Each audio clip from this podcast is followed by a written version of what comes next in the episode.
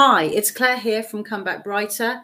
Now, I'm a narcissistic abuse healing coach. I want to help people heal after narcissistic abuse because I endured it for 36 years until I went no contact. And I've gone on a massive healing journey. And I want everybody to understand that it is possible to heal after narcissistic abuse. Okay. Now, in this video, I'm covering how the narcissist uses uh, guilt to control. Okay. Now, the first thing I want to say is that guilt is one of those things that it serves its place. Okay. However, when you've been raised by a narcissist, you will be dealing with toxic guilt.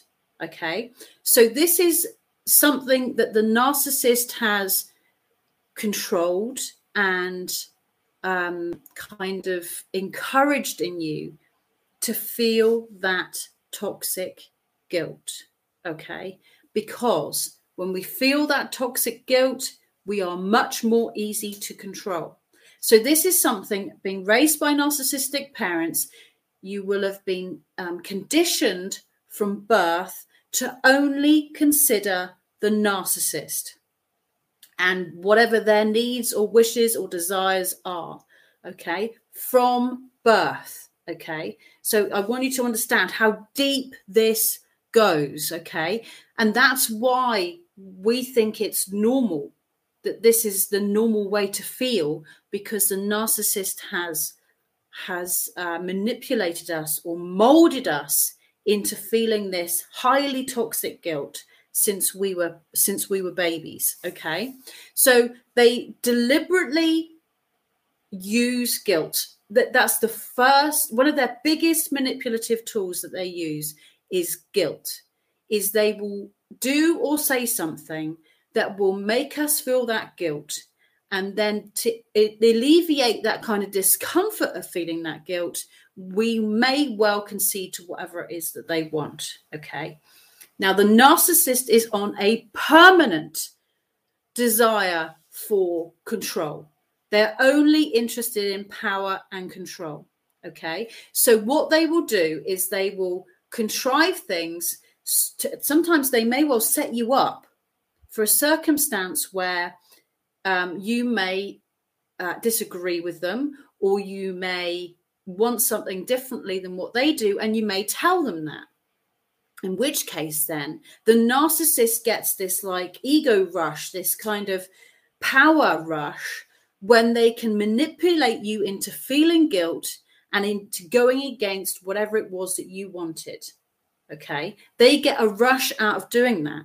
This isn't just um this isn't just an occasional thing they do. They are constantly after maintaining their authority and their power and control over you. Okay. So this will be about big things. So it could be like you're making choices about what career you want to do, or uh, whether or not you want to learn to drive, or uh, maybe you're thinking of going to university or something and you're, you're wondering what subjects you're going to do. The narcissist will want to have control of all of it. Okay. So this is in the big life decisions okay? They will want to know that they're controlling or they will really probably want to steer you in the direction potentially of being or doing something that they can brag about to other people. So they may steer you in a, in a completely different direction than what you're interested in because they want to have those bragging rights okay? But it's also about them having power and control. And sometimes this can be done really really subtly okay? So so maybe they would say something like, "Oh, well, I didn't get the opportunity to do that when I was your age." And that that would might just be enough to make you feel that guilt and decide to go down whatever pathway that is that they want you to go down. But the other thing to mention is that they will be using their power and control and using guilt to manipulate you on micro decisions that you make as well. So it could be it could be what you're wearing, it could be the friends that you have. It could be what you're going to do that weekend. It could be anything. So the micro decisions that you're making also will be something that gives the narcissist that, that opportunity to uh, exert their power and control over you, which is what they're doing when they use that guilt. Okay. Now, one of the lessons that I learned when I was about 17 or 18 was I learned that um, if I went out with my friends at the weekend, my father wouldn't speak to me. He would give me the silent treatment. If I didn't go out with my friends, my father would give me the silent treatment.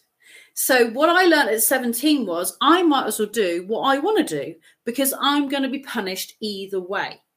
Okay. And there were occasions when they he guilted me into not going out because because maybe he said I wasn't spending enough time with the family or I don't know, that I didn't care about them because I was out all the time, or whatever it was, he would use guilt to try to manipulate me out of doing what I wanted to do.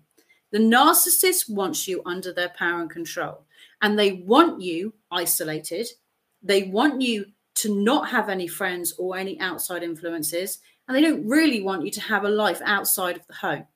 Because if you have those things, there's more chance that you're going to break free. You might have a conversation with somebody that makes makes you realize things. So they they want to have this control over you. So they will use guilt.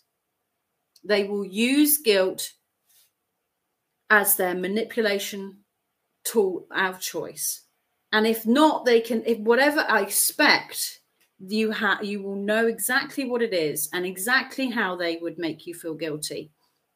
Because in my family one of the things was that my father said um, based on his own family history that he wouldn't make it to the age of 50 or was it 60 i don't know whatever. He wouldn't make it to a certain age okay? So he would constantly remind us that he oh he wasn't going to be much longer of this earth and you know he only had a few year, more years to go and who knows who knew what was going to happen in those few years and he could drop dead at any moment.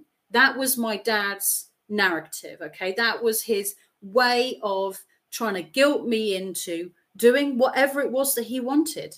And like I said, it could be a big decision or a little decision. It didn't matter to him, just as long as he could manipulate me into doing what he wanted by making me feel guilty, then that made him feel good. Okay. So I expect the story is exactly the same in your family. I expect that there's something that's been um, repeated over and over and over in your lifetime, probably since a small child, that is something that that, that your your narcissistic parent will use regularly to pull you back into control to manipulate you into doing what they want what they want you to do i expect there's a story there okay?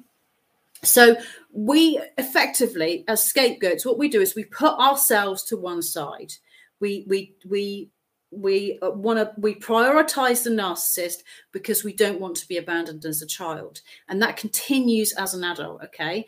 That wound continues as an adult if you haven't healed it okay?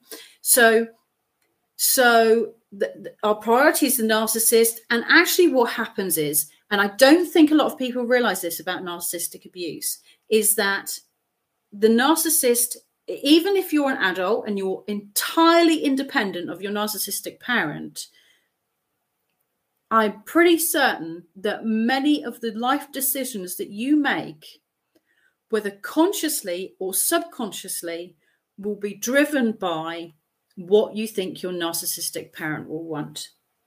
And a lot of the things you may feel like a certain amount of kind of fear over doing th- certain things that are normal life things because you're worried about how your narcissistic parent will react okay? And you will know these times i can guarantee you it will it will be something that's a normal life event. So you're getting engaged or you're starting a new job or you're thinking about a career change.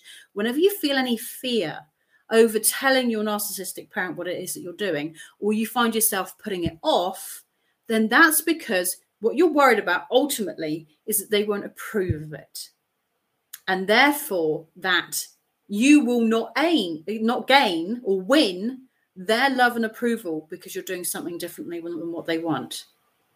So I've had life events happen when I got engaged. I told my parents, I kind of put it off. And I kind of wanted to, I said that I wanted to make it into a big deal, but I kind of put it off because I knew that my father wasn't going to be happy for me. He wasn't going to be happy about it because he didn't want me to be happy. And and it was confirmed when we told him. He just said, "Well, if that's what you want."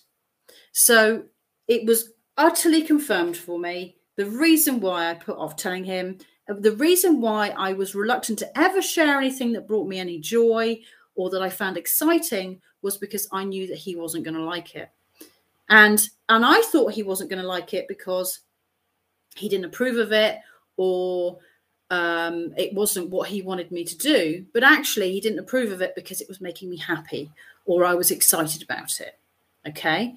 So this is what they do. And the thing is, we don't realize how much of a habit it is. It's our normal. Okay. So you might be talking to somebody that hasn't got narcissistic parents and they're not dealing with this massive level of toxic guilt. They're not dealing with it because they haven't been raised by an abusive parent. Okay.